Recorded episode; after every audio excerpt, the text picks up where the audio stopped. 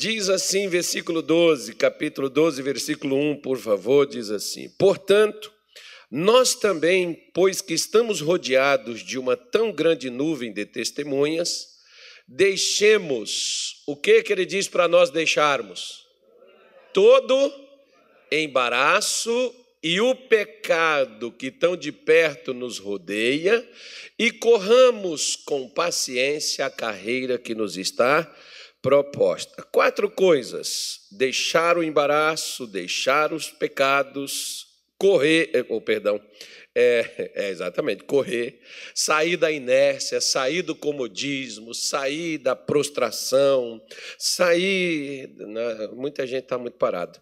E perseverar, não é aquela coisa que você, ah, eu estou fazendo isso, há quanto tempo? Tem uma semana. Ah, pelo amor de Deus. Isso é a vida, meu, isso é anos.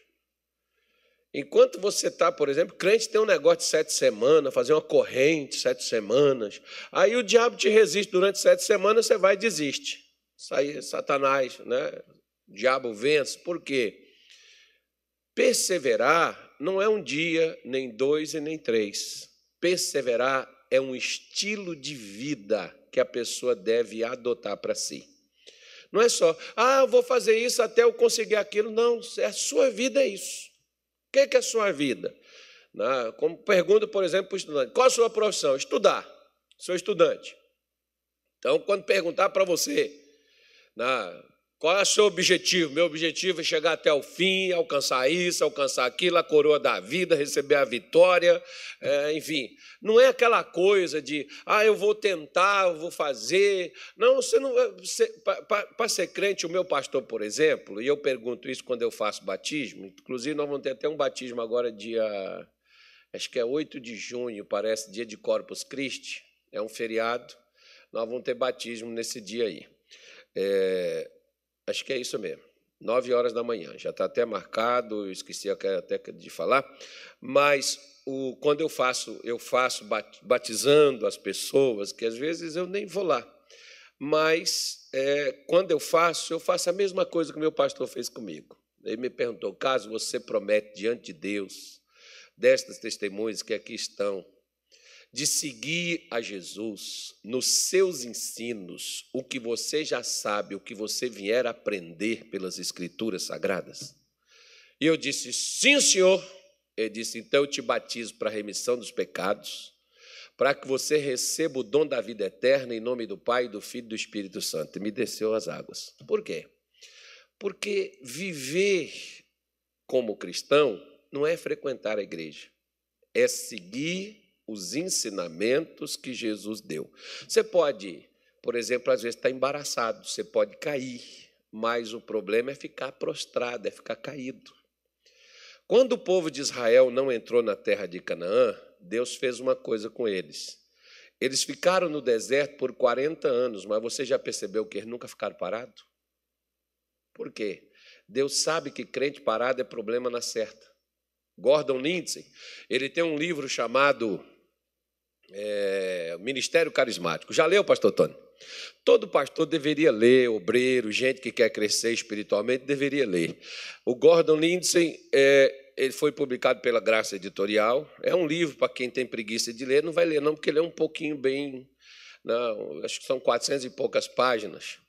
Apesar das letras serem boas para ler, e nesse livro que ele fala, ele diz que o pastor que não dá ocupação para os membros da igreja e não dá a eles trabalho nas coisas de Deus, esses membros vai dar trabalho para o pastor, tendo que atendê-los no seu gabinete, porque eles vão fazer coisa errada. Né?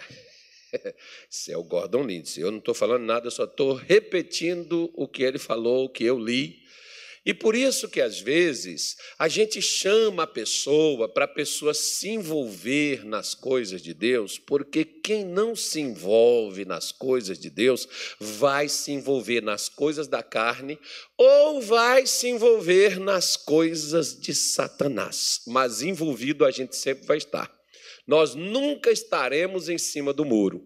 Ou a gente vai estar fazendo uma coisa, ou a gente vai estar fazendo uma outra ou certo ou o errado. Por isso, voltando aqui ao nosso texto, as Escrituras nos recomendam para deixar, não é Deus que vai tirar, sou eu, você, nós é que temos que remover, retirar o embaraço e o pecado. Onde é que Paulo diz que essas coisas estão? Perto. Às vezes está tão perto que está dentro. De que forma? Vamos falar de um probleminha que ninguém tem. Diga assim: graças a Deus, é só para mim evangelizar os outros. Eu não tenho esse problema. Isso. Então vamos falar aqui de um probleminha simples. Um negocinho assim. Me dá meu telefone ali, por favor, porque eu fiz as minhas anotações, acabei o iPhone, eu acabei esquecendo é, as anotações que eu fiz que eu quero falar sobre esse assunto aqui. Então, Tiago 4, versículo de número 6. Vamos ler aí, vamos ver o que está escrito aí, enquanto o pastor chega aqui com as anotações para que eu possa ir ponto a ponto, passo a passo. Não é versículo, não. É umas coisas que eu escrevi, porque quando a gente vai lendo, a gente vai. Né? Eu estava na minha casa hoje, lavando a área de casa, eu virei cozinheiro, dono de casa, supervisor, advogado, médico, engenheiro, qualquer coisa que der para fazer, a gente sobe no monte, vira cabrito, né, pastor Dias? Nós fomos no monte três vezes, esse, não, rapaz, nós estamos crentes demais, hein? Se isso faz a pessoa ficar crente, nós estamos crentes, irmão. Que nada, isso não muda nada, não. É tanto faz, você tem que ser crente em cima, embaixo, no monte, na montanha. Né? Os adversários de Israel foram lutar com eles no monte, perderam. Falou assim: o Deus deles só opera no monte. Vamos trazer daqui para baixo aqui, que aqui embaixo a gente ganha. Levaram lá para baixo, lá embaixo também eles perderam, porque você ganha no lugar onde Deus está com você. O nosso missionário, por exemplo, quando disse assim: Missionário, eu fui no monte essa semana e orei lá e disse assim: Graças a Deus, Deus me escuta lá de casa. Então. missionário é top, né? Então, mas ele, mas ele sempre fala com a gente assim: olha, Carlos, eu quando comecei, eu levava os obreiros lá na praia de Copacabana, toda sexta-feira. Atenção, obreiros, vou marcar vigília, hein? Toda todo esse já, já tem gente que não quer nem ser obreiro mais do jeito que está. Imagina se eu marcar isso. Aí toda sexta-feira, vigília na praia de Copacabana. Ele disse: eu ia para lá, levava os pastores, levava os obreiros, e a gente orava toda sexta-feira. Pois é. Vocês precisam pegar, isso é, isso é o que o missionário fala com a gente, irmão. Vocês têm que pegar, chamar o povo, santificar o povo, levar o povo a Deus, levar o povo a buscar a Deus. Pois é, mas a gente marca uma vigília, você fica em casa dormindo. A gente marca uma oração, você não levanta para orar. Então, o que, que eu posso fazer? Eu vou fazendo sozinho. O dia que você vier, estarei por aqui. Se você não vier, faz na sua casa. Se você não quiser fazer também, não faça. Pronto. Larga isso para lá. Ah, vai que eu estou todo errado, é besteira, isso não existe. Eu estava até falando com o pastor, falando, eu estava contando o caso do, de um padre que contou que ele tem um sobrinho dele que é ateu, e esse sobrinho dele disse assim, ô tio, é, se eu tiver certo na minha teoria, poxa vida, tio, quanta coisa senhor perdeu. Eu bebi o que eu quis beber, eu fiz o que eu quis fazer, eu fiquei com a moça que eu quis ficar, eu, esbaldei minha vida, curti doidado. Aí o padre disse assim: Mas e se eu tiver certo? Ele falou: Se o senhor tiver certo, eu estou lascado, que eu estou do inferno para dentro. pois é, né, irmão? Então, pelo sim, pelo não, já pensou chegar aquele dia, você falar, não existe nada disso, não tem coisa nenhuma. Pois é, já pensou chegar aquele dia que quem não faz nada fica na inércia, não busca a Deus, não se envolve com Deus. Chega aquele dia e diz, ei, cara, eu tinha que ter me mexido, né? Pois é. Então, pelo sim, pelo não, se mexa. Mas diz aqui, ó, Tiago 4, versículo de número 6. Antes da maior graça. Portanto, diz Deus resiste aos soberbos, porém dá graça aos humildes. Vamos dar uma paradinha aqui e vamos falar desse probleminha que mata mais do que câncer, mais do que aquele bichinho do Xing Ling que matou aí muita gente, né? mais do que a ansiedade, a depressão, é essa coisinha chamada orgulho, que é a mesma coisa, primo irmão gêmeo da soberba. Né? Porque é a pessoa arrogante.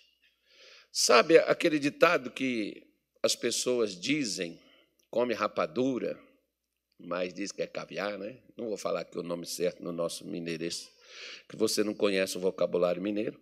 Aí você não vai entender o que eu vou dizer. Mas quem está me estendendo, me ouvindo lá em Minas Gerais sabe. Come rapadura e diz que é caviar.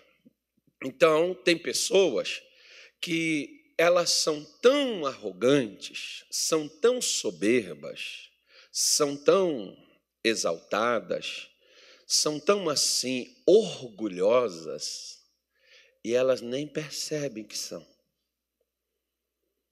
Porque nós somos difíceis de identificar e mais difícil, quando identificado, é admitir, é aceitar que estamos errados.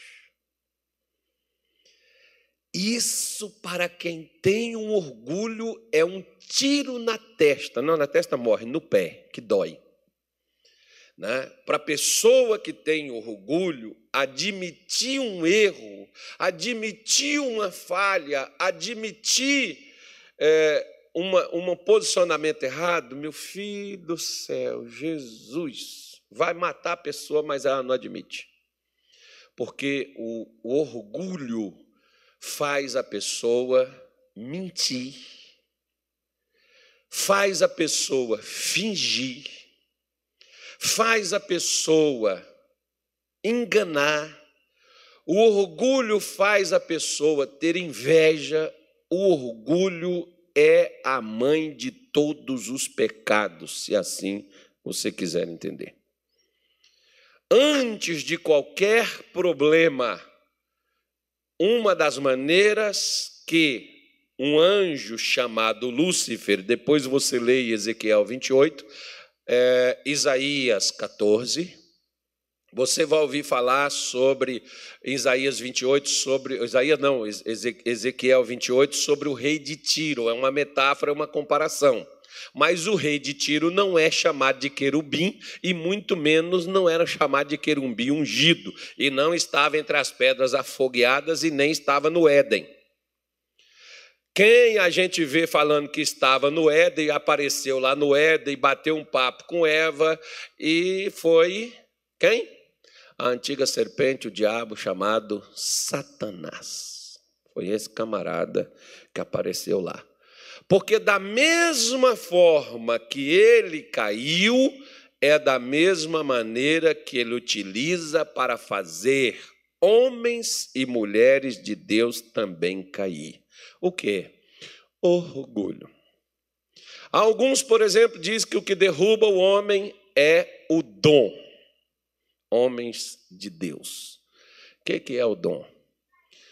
O dom é dinheiro, orgulho e mulher. Sansão, mil homens não conseguiu derrotá-lo.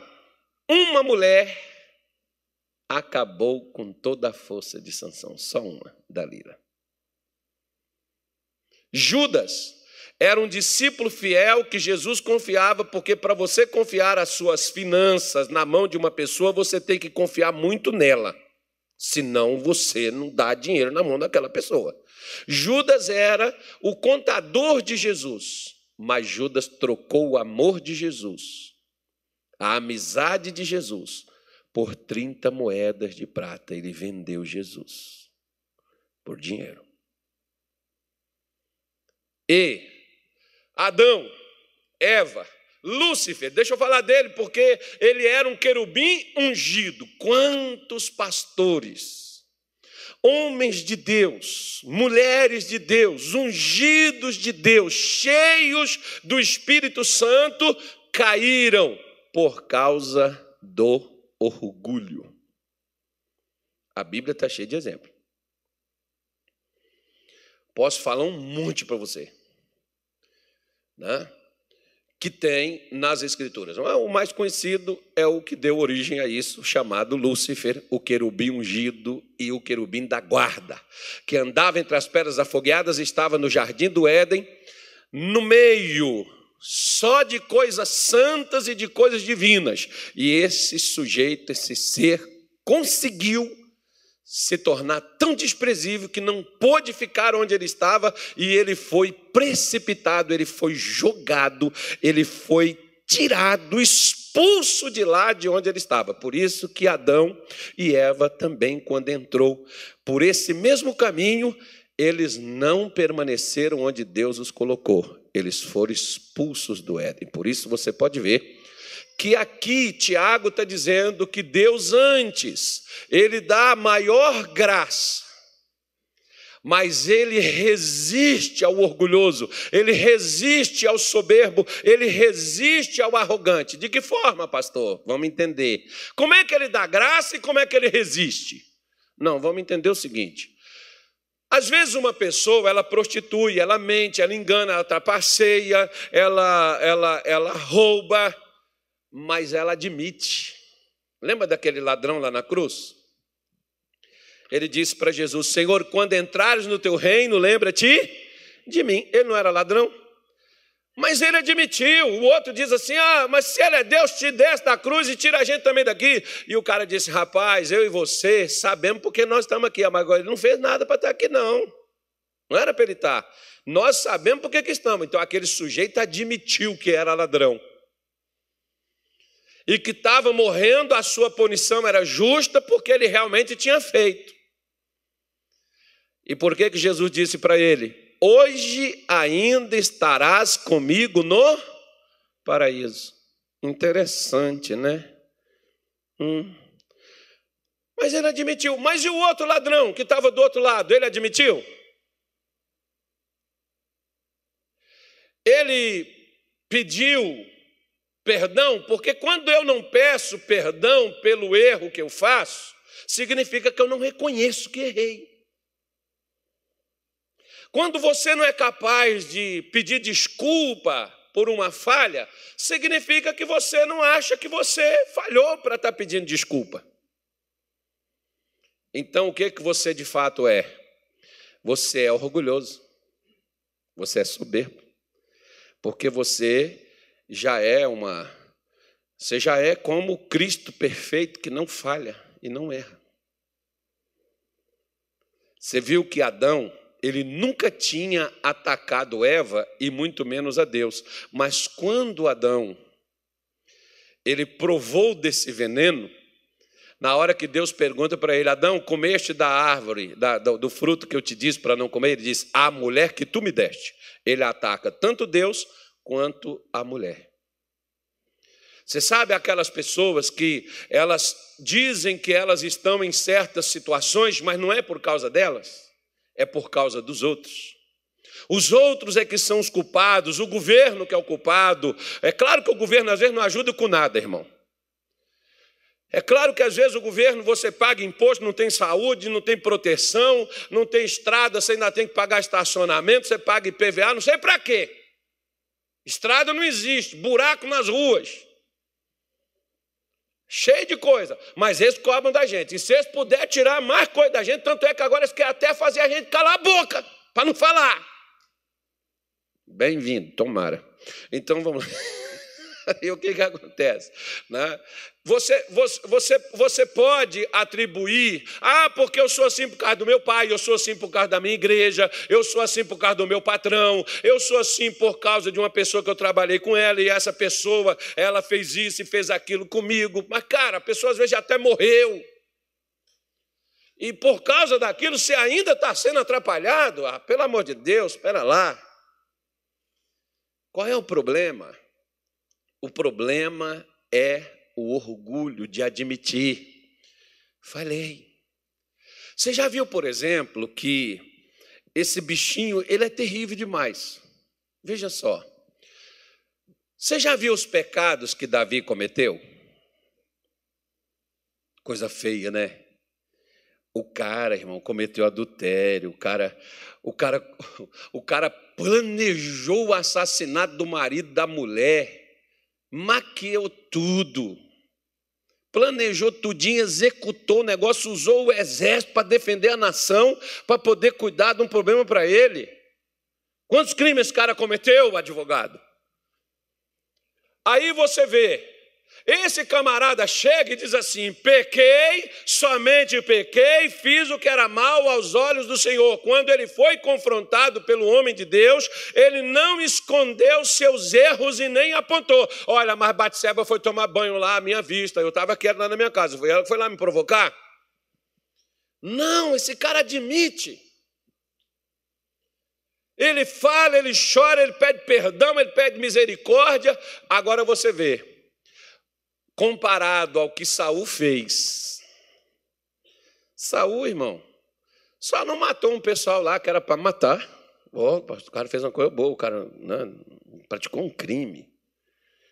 Mas Deus disse que era para passar a foice. passar a espada, irmão, não tinha foice não. E ele poupou uns animais que, segundo ele, era né? Saul é um cara bom. Saul, pelo menos, tinha picanha de carneiro, né? Os carneiros de Agag. Né? Saul não queria comer abóbora nem pepino, não queria comer picanha. Ah, pelo menos picanha de carneiro vão ter. Né? Ele, ele separou para aquilo. Um sacrifício para Deus. Pois é, tinha até assim um ar de boa intenção, né? Mas por que, que Deus perdoou Davi com esse pecado feio, terrível? E não perdoou Saul. Porque Saul, quando ele foi questionado, ele disse assim: os homens foi que poupou, não fui eu que não quis. A ordem dada por Deus era para execução, mas Saul deu como desculpa que foram os outros. Qual foi o bichinho que mordeu Saul? Orgulho. De não reconhecer os seus erros. Toda pessoa que não reconhece os seus erros, suas falhas, quando erra, e nós erramos, porque a Bíblia diz que não há homem que não peque, e quem diz que não peca é mentiroso e a verdade não está nele. Mas às vezes, para que eu seja admirado, idolatrado, endeusado ou sei lá o quê, né, eu tenho que parecer que eu sou o Deus na terra. Não, meu irmão, você é gente, você é humano. Sua família ama você. Você tem gente que gosta de você. Quem aqui tem gente que gosta de você? Levanta a mão. Você pelo menos pensa que eles gostam. Tá bom. Morre, vamos ver se vocês vão deixar você sentado na mesa ou deitado na cama. Se você morrer, vão ter que tirar você de lá, irmão. Daqui a pouco você vai estar fedendo, você vai estar podre. Vão chorar por você? Vão chorar, vão lamentar você? Pode até lamentar, mas você não vai ficar lá dentro de casa, porque a gente é humano. Aí eu fico pensando que tem gente que passa pelo outro, eu não falo com essa gentalha. É, filho. Me faz lembrar uma placa no cemitério lá de São Gonçalo, no Rio de Janeiro, quando eu fui lá no, no enterro. Lá tinha uma placa bem na entrada do cemitério aqui, todos se tornam iguais, ricos e pobres, pretos e brancos. Porque vai tudo para o chão. Não tinha nem aquelas gavetas. Né? Vai tudo para o chão, todo mundo. É enterrado da mesma forma que qualquer um é. Então, nós vemos, por exemplo, que se a pessoa, por exemplo, ela está. Lembra daquela mulher de João 8, a mulher do adultério, que levaram só ela. é interessante que aquela mulher parece que ela pecou sozinha. Não sei como é que foi o caso dela. Eu não sou advogado para analisar essas sentenças, situação assim, mas é meio esquisito porque ela devia, né, devia estar lá os dois. O erro não foi só dela, o erro foi o ela, ela adulterou com alguém, mas cadê o cara? Foi apresentado só ela e foi requisitado que na lei Moisés mandou apedrejar. O que, que era para fazer com ela? E aí, quando Jesus diz para eles, para quem não tivesse pecado, atirasse a primeira pedra, quantos atiraram pedra nela? Mas na hora de pegar ela apareceu muita gente. E quando eles se retiram, Jesus vira e diz assim: mulher, cadê os teus acusadores? Ela diz: eles se foram. Quem é que podia acusar ela, irmão? Era Jesus. E o que, que Jesus disse para ela? Nem tão pouco eu te acuso. Por que, que Jesus não acusou ela? Porque ela reconheceu que errou. Se ela não tivesse reconhecido que tinha falhado, por isso que às vezes tem pessoas que dizem assim, eu não entendo, eu conheço esse cara, esse cara fez isso, esse cara fez aquilo, esse cara fez assim, hoje ele está lá, um pregador escondendo atrás da Bíblia. Não, não está não. Esse cara que às vezes era um bandido, um ladrão, um delinquente, um imoral, essa pessoa que às vezes era uma pessoa suja, imunda, era uma pessoa usada até por Satanás, essa pessoa recebe graça quando ela admite e ela pede a Deus misericórdia e ela pede a Deus ajuda. Deus dá graça a essa pessoa e pela graça dele essa pessoa sai do pecado.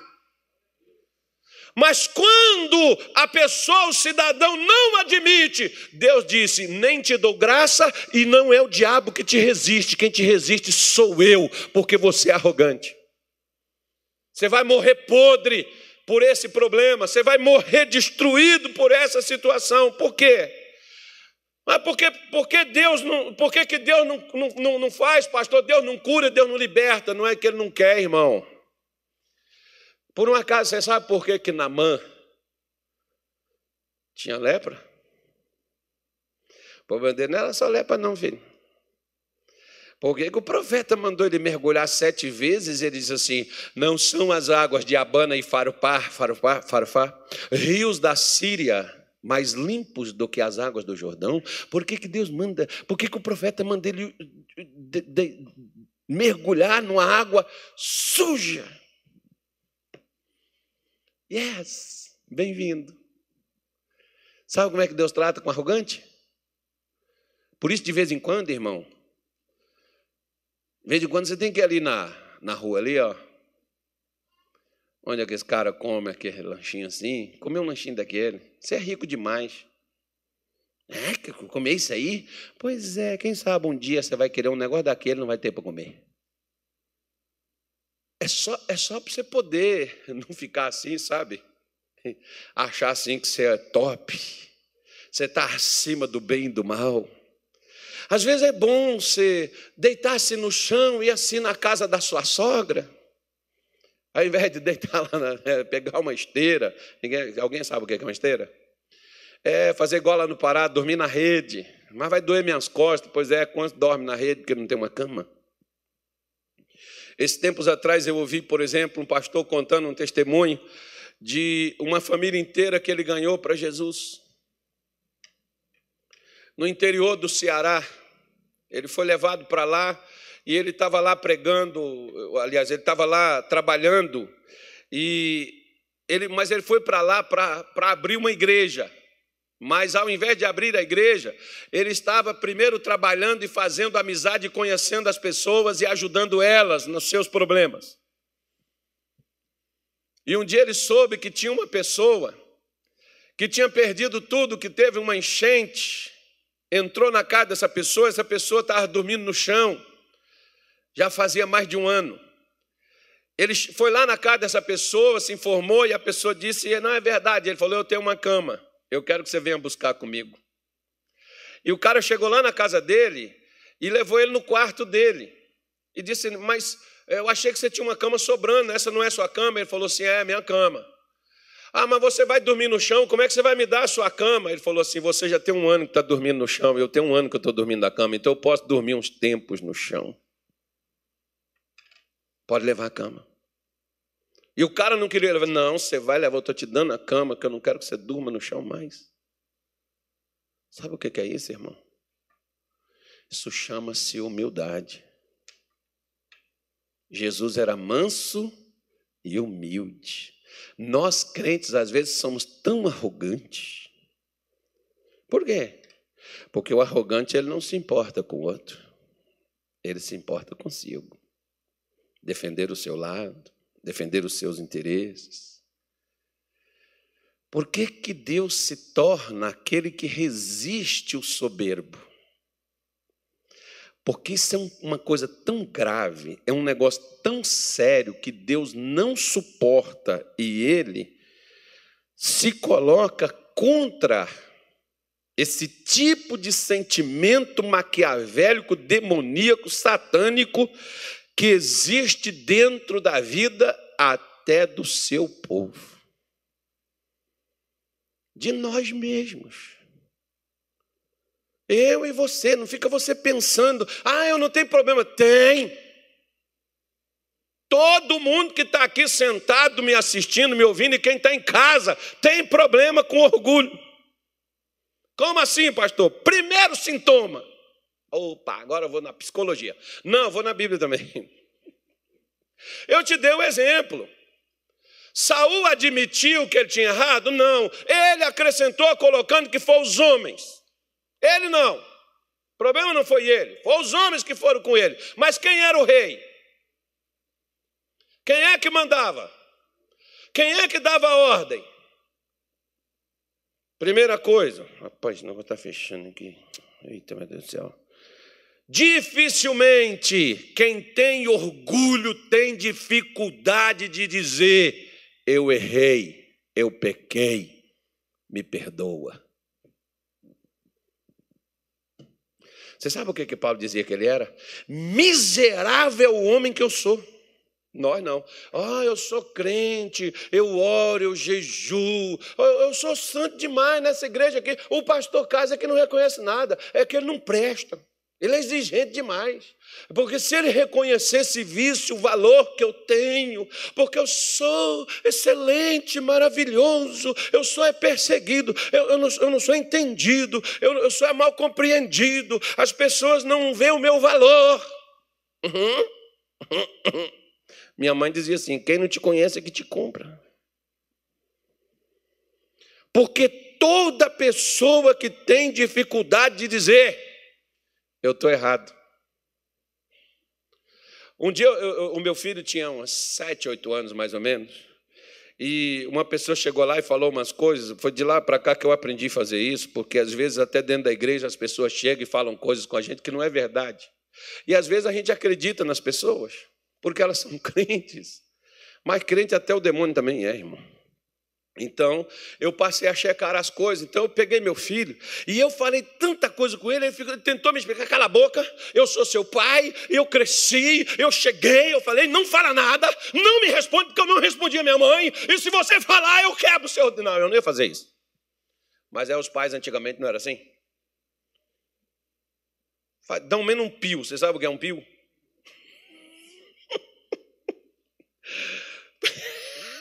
né? Então, e não vai falar nada não. Meu filho, sim senhor, porque meus filhos têm um, têm um porém. Eu posso até estar errado. Ele não me responde. Nunca me responderam. Porque se existe uma coisa, irmão, que é bem parecida com orgulho, né, que todo orgulhoso carrega isso também, é a falta de respeito com a autoridade. Se você não respeita a autoridade, seja na igreja, no trabalho, na escola, porque a autoridade na escola é quem? É o professor, a diretora, o supervisor. No seu trabalho, o seu chefe. Ah, mas ele não é o dono, mas ele é seu chefe. Na rua, o guarda de trânsito, tem hora que me, me dá vontade, irmão, de falar umas coisas, mas ele é autoridade. Eu tenho que respeitar. Eu estava até contando para o pastor, eu estava indo para Minas Gerais e eu estava com pressa. Aí eu parei numa barreira, o pessoal na barreira da Polícia Federal me pararam, e era um guarda, um guarda novo, e um policial novo, aliás. Ele veio e ele foi e me pediu a, a, a, habilitação, os documentos do carro, eu passei para ele. Pediu para abrir o carro, eu abri. Pediu a habilitação da minha mulher, minha mulher não estava dirigindo. Pediu o documento dela, identificação dela. Eu dei, pedi para ela, dei, abri o bagageiro do carro. O senhor quer que eu tire? O que, é que o senhor quer que eu abra? O senhor pode ficar à vontade, o senhor pode mexer o que o senhor quiser. Né? Ele olhou tudo, viu tudo. Seu carro está tudo certo, o senhor faz o quê? O senhor está vindo de onde? Eu estou vindo de Cuiabá. O senhor vai para onde? Vou para Uberlândia. Seu Carlos, é, o senhor faz o quê? Eu falei, eu sou pastor. O senhor tem identificação? Tem, está aqui a carteirinha, ó, com mais dois reais tu toma um Guaraná. Aí, eu acho, não sei também não, dependendo do Guaraná, né? Aí está aqui. Ele pegou, olhou, virou para mim e falou assim: O senhor se importa de fazer o teste do bafômetro? Falei, não, vai que o pastor bebeu uma. Tranquilo. O senhor já fez alguma vez? Não. O senhor já foi parado em alguma barreira? Várias. E todas as vezes que eu me identifiquei e falei assim, sou pastor, o cara pega ali olha, ele disse, vai embora, Deus abençoe sua viagem. Vai com Deus. Esse não, esse parou, fez até eu fazer o teste. Irmão, eu falei assim: no dia que eu estou mais com pressa, e esse cara está aqui, deve ter bandido passando aí, ele está comigo aqui me segurando. E Deus falou assim: ele é autoridade, cala a boca e fica. Meu irmão, o bichinho da soberba já estava quase pulando em mim. Eu já estava quase para ler alguns artigos para ele, algumas coisas assim, lembrar ele de um negócio, questionar ele, né? discutir com ele. Tem gente que entra para esse negócio, irmão. Sabe o que é isso, filho? Soberba, orgulho. Tem um ditado lá em Minas Gerais que diz assim: quem não deve, teme. Tranquilo, deixa o trabalho dele. Pô, vamos embora, como é que sopra? Como é que faz? Soprei, quer que a minha mulher faça também? Vou, não, não precisa. Eu falei, tá bom. Estou liberado? Liberado. Vai com Deus. Fica com Deus também. Bom trabalho para você. Vai parar outros aí, amolar a vida deles. Então. Você vê que, você vê que o, o veneninho do, do negócio, irmão, ele fica assim pulverizando na gente, assim, ó. Eu acho que assim no mundo espiritual fica aquele demôniozinho assim no nosso ouvido. Cara, vai, levanta, você não pode aceitar um negócio desse. Você, você não tem, tem nada a ver com isso aí, rapaz. Dá um grito, exige seus direitos. Você não vê essa turma dos seus direitos? Pois é. Quem tem orgulho tem dificuldade de pedir desculpas. Ah, mas eu acho que não tem necessidade, porque é, pedir desculpa assim, tal, não tem nada a ver, é porque eu, eu até reconheço que eu errei, mas, ai, nossa, pastor, tem que ir lá pedir desculpa. Irmão, se for para pedir perdão, morre, mas não vai.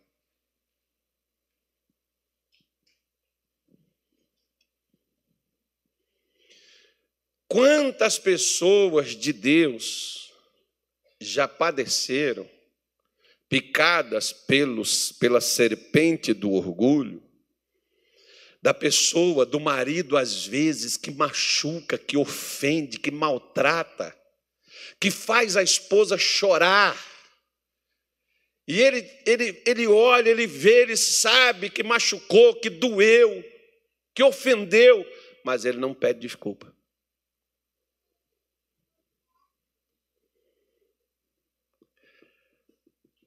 Às vezes, eu vejo assim, por exemplo, até dentro da igreja, eu já tive pessoas, que eu sei que a pessoa ficou chateada comigo por causa de uma brincadeira que eu fiz, porque às vezes quando a pessoa está tá ruim da vida, irmão, até uma brincadeira que a gente faz, a pessoa se chateia.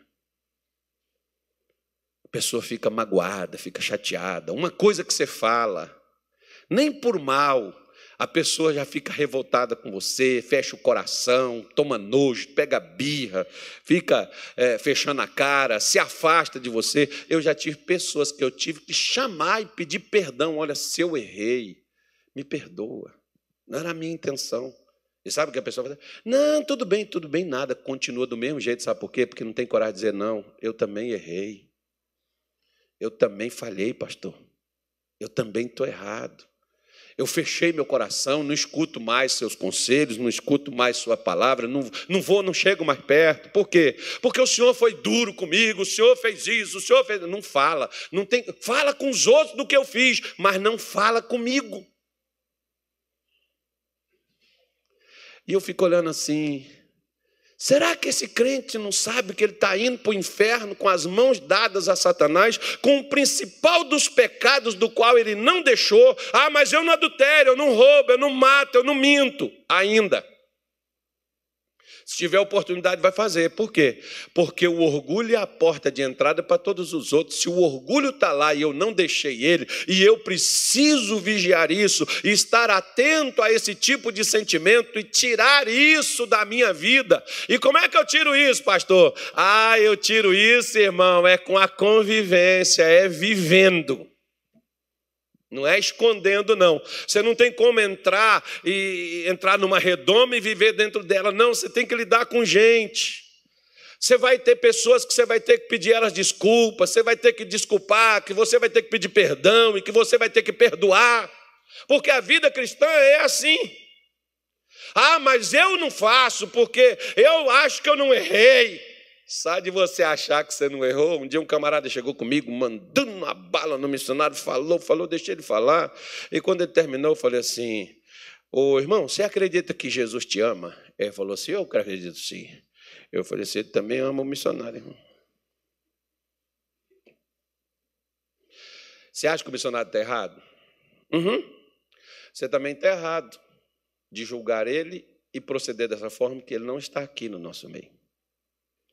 Porque eu gostaria que, se alguém falasse de mim para você, você chamasse a pessoa e viesse comigo para falar nós três. Porque é assim que eu faço quando eu ouço alguém, quando fala alguma coisa, eu chamo. Nós somos crentes, nós não podemos ficar assim, não.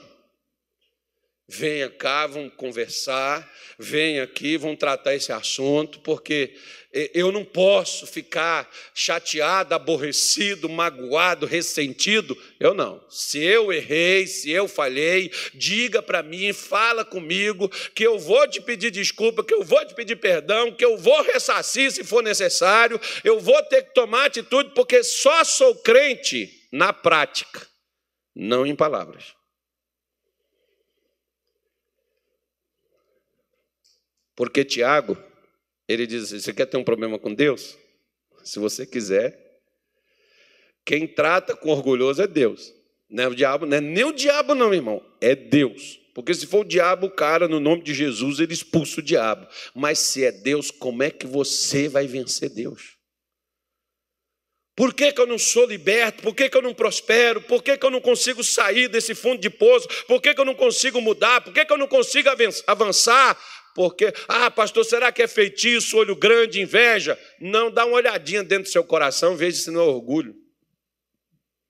Está mais propenso para ser isso aí. Porque se fosse demônio, eles já tinham saído com as orações que você recebeu, com o sacode que você recebeu, né? já, tinha, já tinha ido embora com as orações que você fez, com, com óleo santo que você foi ungido, com o sal grosso que você pisou em cima, né? com os azeites que você bebeu, já tinha saído.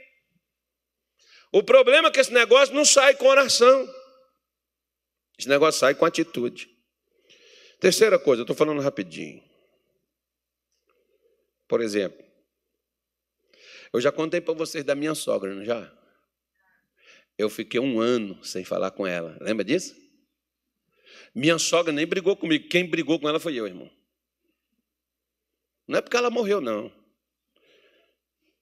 A velhinha já estava bem quando morreu também. Já tinha virado gente também. Quem antes não prestava também, não. Mas. e nem eu. É, é, o, é o sujo falando do mal lavado. Né? E, e eu estava, né? eu não conhecia o Evangelho, não conhecia a palavra de Deus. Eu fiquei chateado com a minha sogra por causa de uma coisa que ela falou. E o que ela falou era verdade. E eu não tinha mesmo. Mas você não quer que os outros falem de você.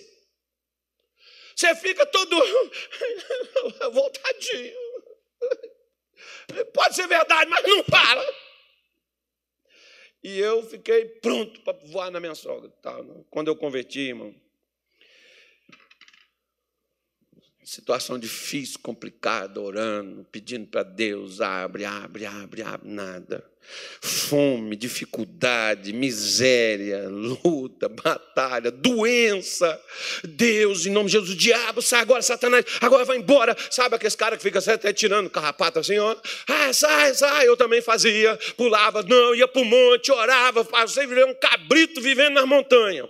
Lembra da, da, como é que chama aquele bicho montês? Como é que é? O, é, é, é a cabra montês. Né? Eu estava só virando cabrito, irmão, ensinando o monte, indo para o monte orar, chorava, falava.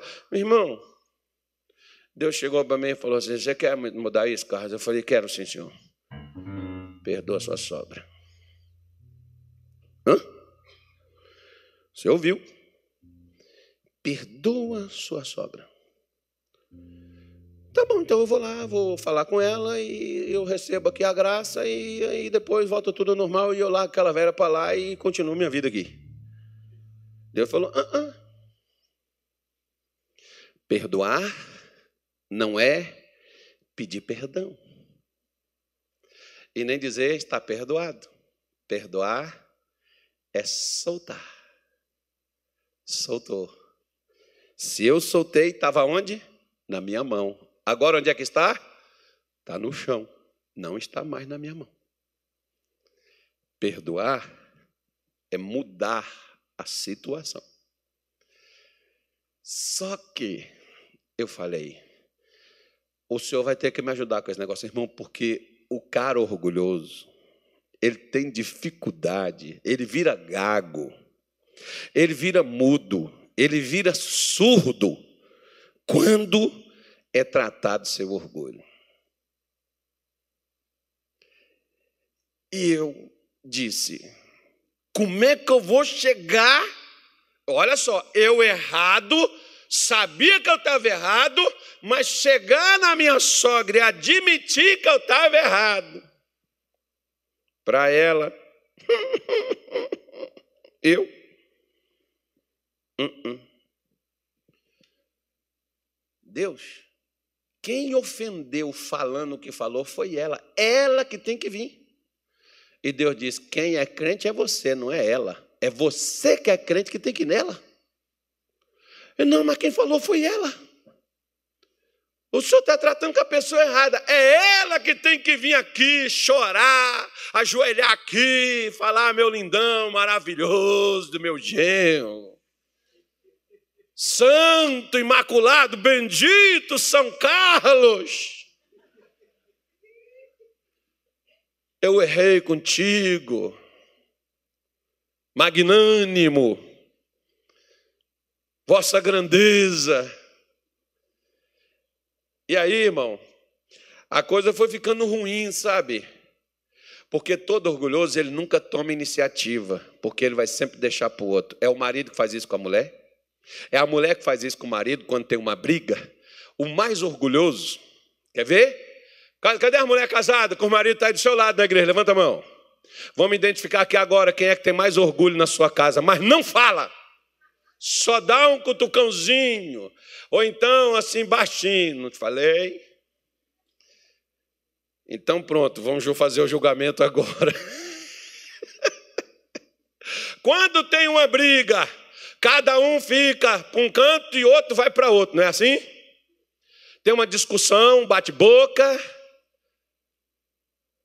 Quem é o primeiro a ter iniciativa de chegar perto, conversar e quebrar o gelo? É humilde. O orgulhoso não vai. Pastor, minha mulher, quando a gente tem uma. Eu tenho até que adular, comprar um chocolate para ela, comprar para ela voltar a falar comigo. É arrogante. Você é soberba. Você tem problema com Deus, não é só com seu marido, não. Deus resiste você, mulher, se você é assim. Ah, pastor, meu marido, é, não, faz dias eu tenho que orar, pedir até o senhor para me ajudar em oração. Até bom o senhor falar nisso, ora por mim, pastor. Vou orar, irmã. Porque meu marido, se eu chego, ainda tem que adular ele, falar, e nem fui eu que errei, mas eu vou lá, peço perdão e tal. Eu digo, nós erramos, porque a melhor maneira, irmão, de você ajudar o crente orgulhoso é você falar nós, ao invés de falar você. Na igreja tem crente tão orgulhoso que eu digo, eu digo isso para os meus pastores: olha, irmão, quando você, quando você falar alguma coisa, você não diz assim, ó, você tem que fazer isso. Você diz nós. Para ele, ele, porque o orgulhoso, ele vai falar assim: o pastor pensa que ele é o quê? Ele pensa que ele não erra, não. Mas ele está pregando, irmão. Ele tem um monopólio do microfone, pelo menos, ué.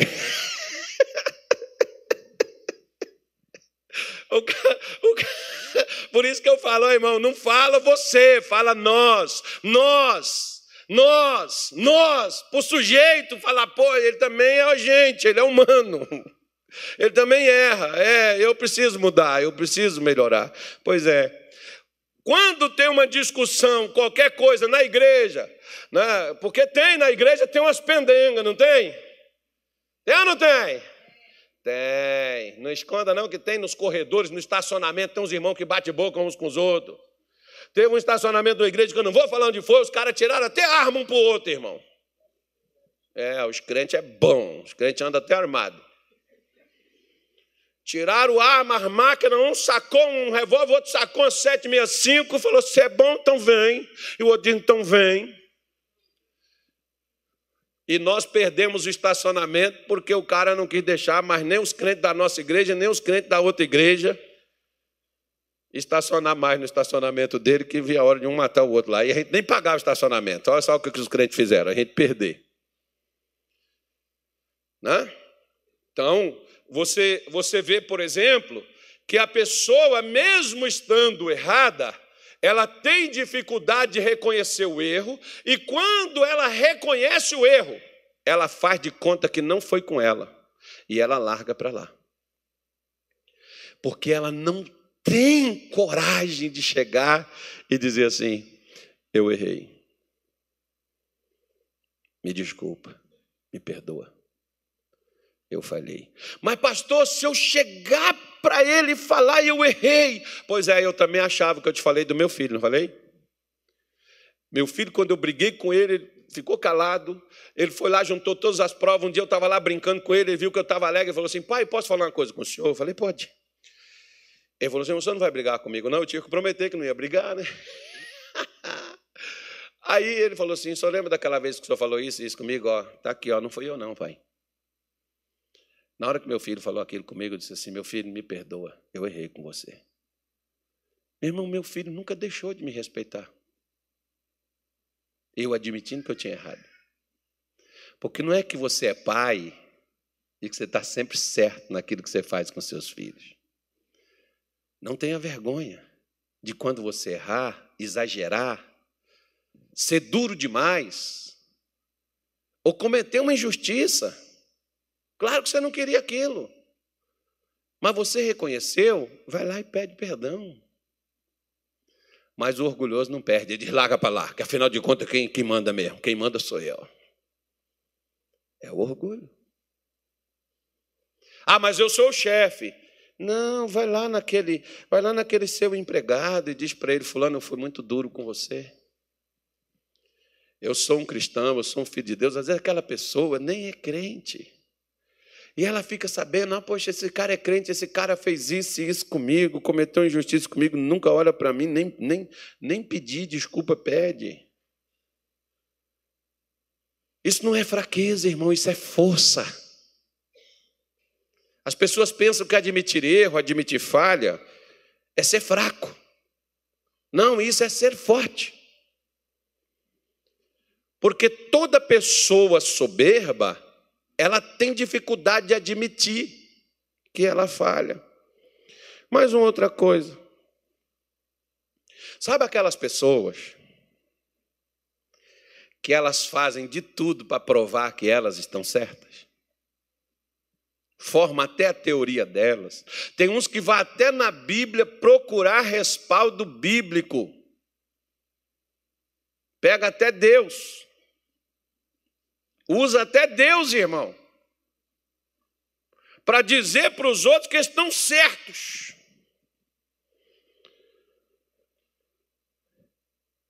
Quem é que faz isso?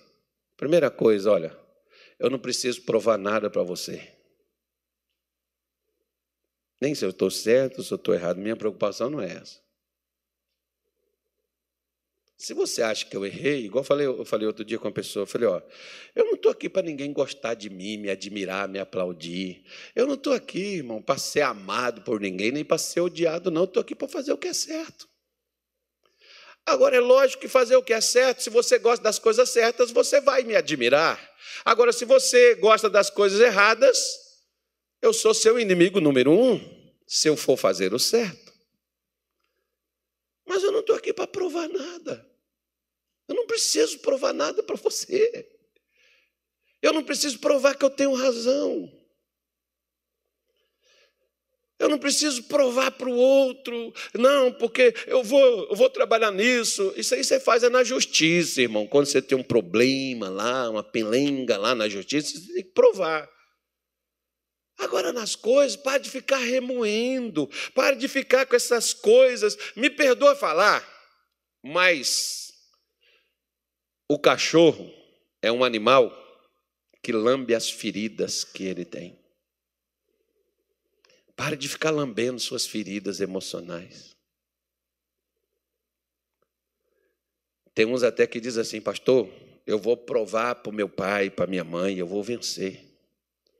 Eu vou ser independente, eu não vou precisar deles. Eu vou provar para o Senhor. Você quer ver quando um pastor chega para um cara e fala assim, irmão, é melhor você arranjar um trabalho, ir trabalhar, porque o ministério acho que não é a sua, sua praia, tal. Você está. Moço, o cara, eu vou provar. Vou provar. Você não precisa provar nada, irmão. É ou não é? Para mim, pouco me importa.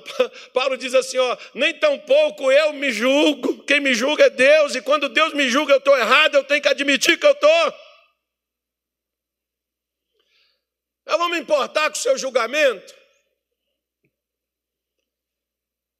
Toda pessoa soberba, orgulhosa, ela tem esse problema desses sentimentos, dessas feridas emocionais. E quando você mexe nessas feridas emocionais que ela carrega, pronto, você achou um inimigo. O inimigo agora é outro, né? O inimigo agora é outro. O cara diz que o segredo é outro, mas o inimigo agora é outro. Por quê? Porque alguém mexeu naquela ferida emocional. E agora você precisa provar. Né? O seu orgulho ferido tem que provar valor. Deu a volta por cima, venceu, conseguiu. Né? Quando alguém te critica, for tampar a boca deles, deixa, irmão. Principalmente se você é uma pessoa pública. Olha, eu, por exemplo, eu sou público, eu, sou, eu não sou político, mas eu sou uma pessoa pública.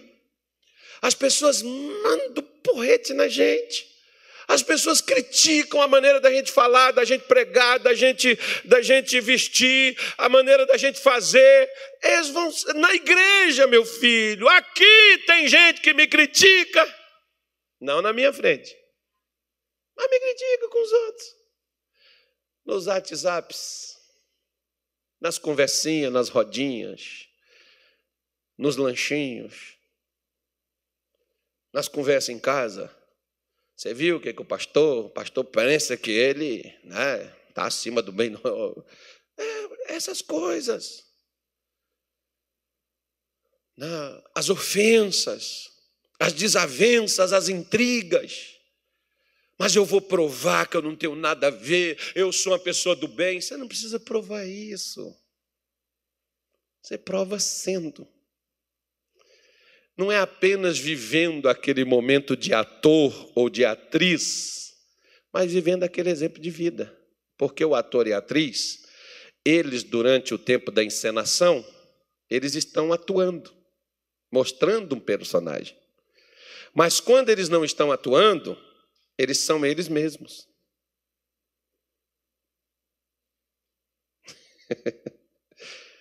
Deus não está procurando ator nem atriz. Deus está procurando corações sinceros.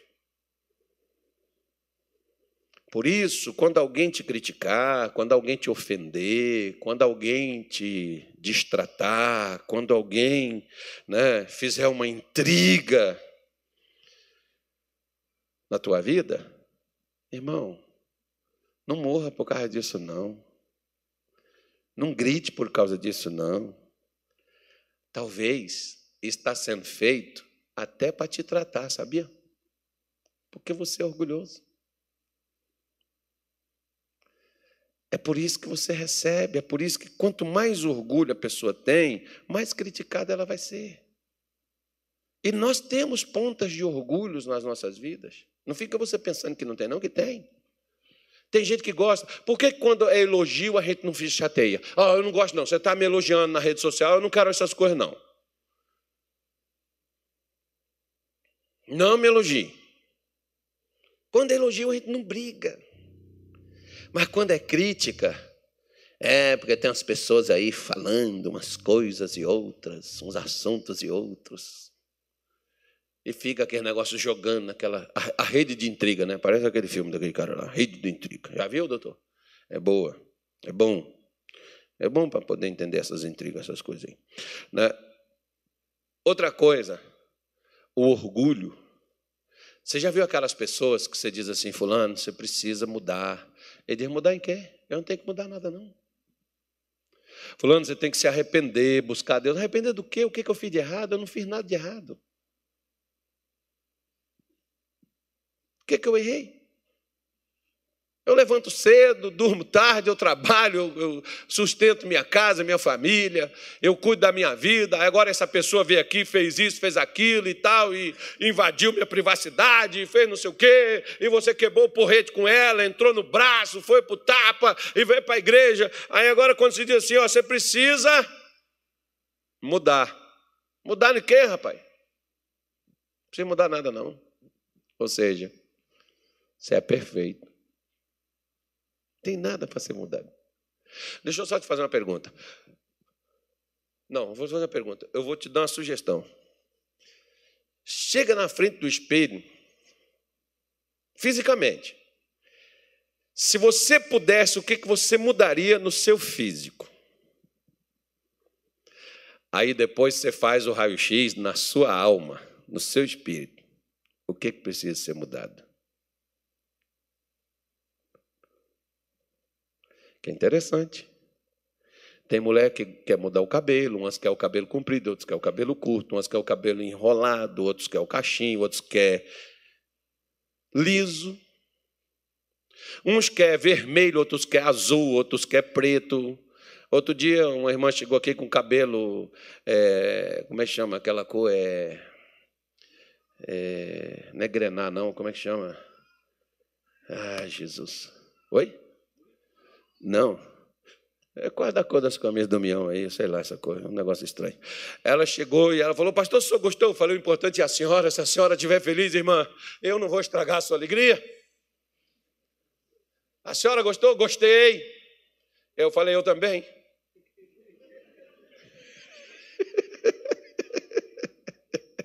A minha, a minha mulher, a minha mulher ela, ela pinta de amarelo, de, de loiro, ela pinta de não sei o quê, ela faz um negócio, ela diz: Gostou? Gostei, você está feliz? Estou. Então gostei.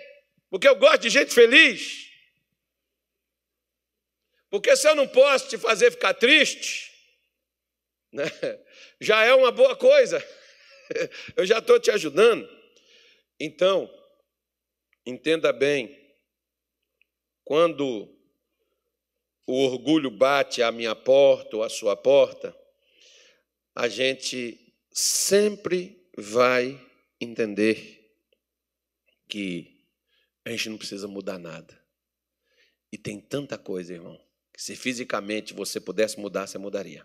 Ah, eu mexeria no nariz, eu mexeria no olho, eu mexeria no cabelo, eu mexeria na orelha, eu mexeria no dente, eu mexeria nos lábios. Tem tanta coisa que se você pudesse mexer, se você fosse assim, doutor Pitangui, você mudaria isso aqui eu colocaria assim. Né? Tem, tem umas mulheres que elas querem tirar parte do seio que tem, tem outras que querem colocar. Tem outros que. Aí é uma confusão, sabe? Aí a pessoa, tudo é a pessoa que. Enfim. Se no físico nós temos coisas que nós desejaremos mudar, quem te garante que na nossa alma e no nosso espírito não tem mudanças a serem feitas?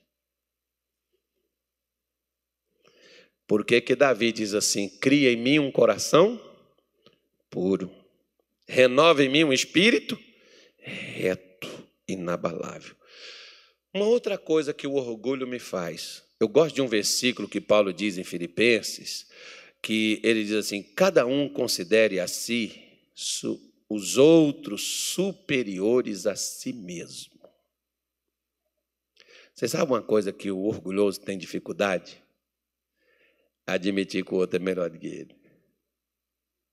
Gente, você já viu na igreja quando o pastor pega um irmão e dá oportunidade para ele e não dá para orgulhoso? Senhor, o orgulhoso vai para a rede social, irmão. É porque tem gente que despreparado, tem pastor que é cego, não enxerga, não tem visão. A visão é porque o orgulhoso não está no altar.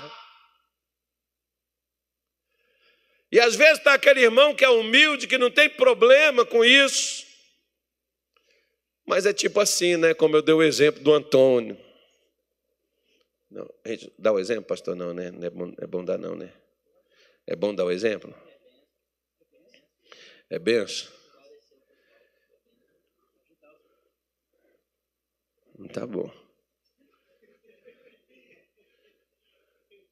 Então vamos pegar.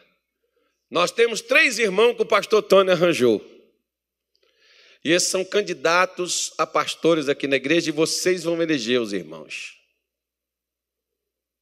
Amém, gente? Não vamos pegar só dois, só tá bom, né, pastor? Dois, dois é melhor. Um, ele é cara assim, gente boa, tremendo, maravilhoso. Toda pessoa é linda, maravilhosa, irmão. Deus não perdeu tempo quando fez a gente. Somos tremendos, maravilhosos. Diga assim: eu sou o cara. Isso. Isso é orgulho, hein? Cuidado. Aí isso pode ser orgulho. Aí. Brincadeira, irmão. Mas veja bem. O pastor Tony foi lá arranjar um camarada, o camarada né, fala bem, culto, inteligente, capacitado, sábio, e aí ele vem comigo e diz: Pastor, consegui dois aqui. E me fala desse camarada aqui que você conseguiu. Ó, oh, pastor, esse aqui é trabalhador, dedicado, esforçado, é culto, fala bem, fala inglês, espanhol, francês, alemão, polonês. Esse é o camarada. Sou precisar mandar para fora, esse cara aí, mas assim, ele tem alguma falha, algum erro. Ah, pastor, ele só tem um problema assim, ele é meio efeminado. Mas ele é, é trabalhador. Tá, e esse outro aqui? Não, esse outro aqui, pastor, também é poliglota, fala inglês, espanhol, francês, é, italiano. Esse cara aqui, pastor, trabalhador tanto quanto igual ao outro. Esforçado, guerreiro, lutador. E, e qual, qual o problema dele? O problema dele é que ele é, ele é meio orgulhoso. Bom, então nós temos um que é meio efeminado e nós temos um que é meio orgulhoso. Qual nós vamos colocar? Bora, vocês é que votam. É pastor para vocês. Bora? É o pastor que vai assumir aqui. Você quer um. Você quer um meio efeminado? Ou você quer um meio soberbo? Geralmente as pessoas vão dizer assim: não, é melhor o que é meio soberbo. Pelo menos ele não é efeminado. Irmão, é o mesmo problema. O que eu vejo de crente atiçar pedra em gente efeminada, gente assim, quando eles são orgulhosos, soberbos, arrogantes porque se acham melhor, porque não tem aquele tipo de fraqueza e tem uma fraqueza pior, que quem está trabalhando e está resistindo soberbo é o próprio Deus. Às vezes tem muitos daqueles que têm essa outra coisa aí, essa outra fraqueza, e está lá pedindo a Deus ajuda, pedindo a Deus misericórdia, pedindo a Deus força para sair daquilo, para poder mudar aquela situação, enquanto o soberbo acha que ele é santo, está por cima da carne seca, que ele não tem nada de errado, que ele é um camarada. Por isso Paulo diz, ó, nada façais por contenda nem por vanglória. Não faça nada para aparecer, para ser visto, não faça nada para ser reconhecido, mas por humildade cada um considere os outros. Como é que eu tenho que considerar melhor do que eu? Quando eu fui levantado como pastor na igreja, tinha gente melhor do que eu. Eu escutava todos os obreiros que o pastor colocava para pregar. Gente, o irmão fala tão maravilhoso, tão lindo, ele tem uma palavra tão boa. E eu tinha dificuldade de falar. Reconhecer tem até um vídeo de um garotinho, quando ele brincando com a mãe, né? acho que era brincadeira, não sei se aquilo é verdade. E ele falando, mãe, quando uma mulher acha, quando uma mulher é mais bonita do que a outra, ela tem que reconhecer. Né, velho? Não, pastor. Eu que sou linda, maravilhosa, eu que não tenho defeito nenhum aqui lá, ó. Olha os pés de galinha. Começa a achar os defeitos na irmã. Começa a falar, não, eu, eu, eu às vezes eu chamo uma pessoa para falar dela, a pessoa vem me falar do outro. Não, eu não quero ouvir do outro, eu quero ouvir de você. O problema não é o outro, o problema somos nós. Nós estamos tratando de nós. Então, por isso, não é errado você olhar e reconhecer o valor dos outros. Eu costumo ver uma coisa, irmão. Você tem valores que eu não tenho, e eu tenho valores que você não tem. Agora, nós dois juntos, unindo juntando os valores, como nós ficamos? Agora, se eu achar que você não tem valor, que o cara sou eu, o valor que é seu, eu nunca vou deixar aparecer, porque eu vou tirar o seu valor.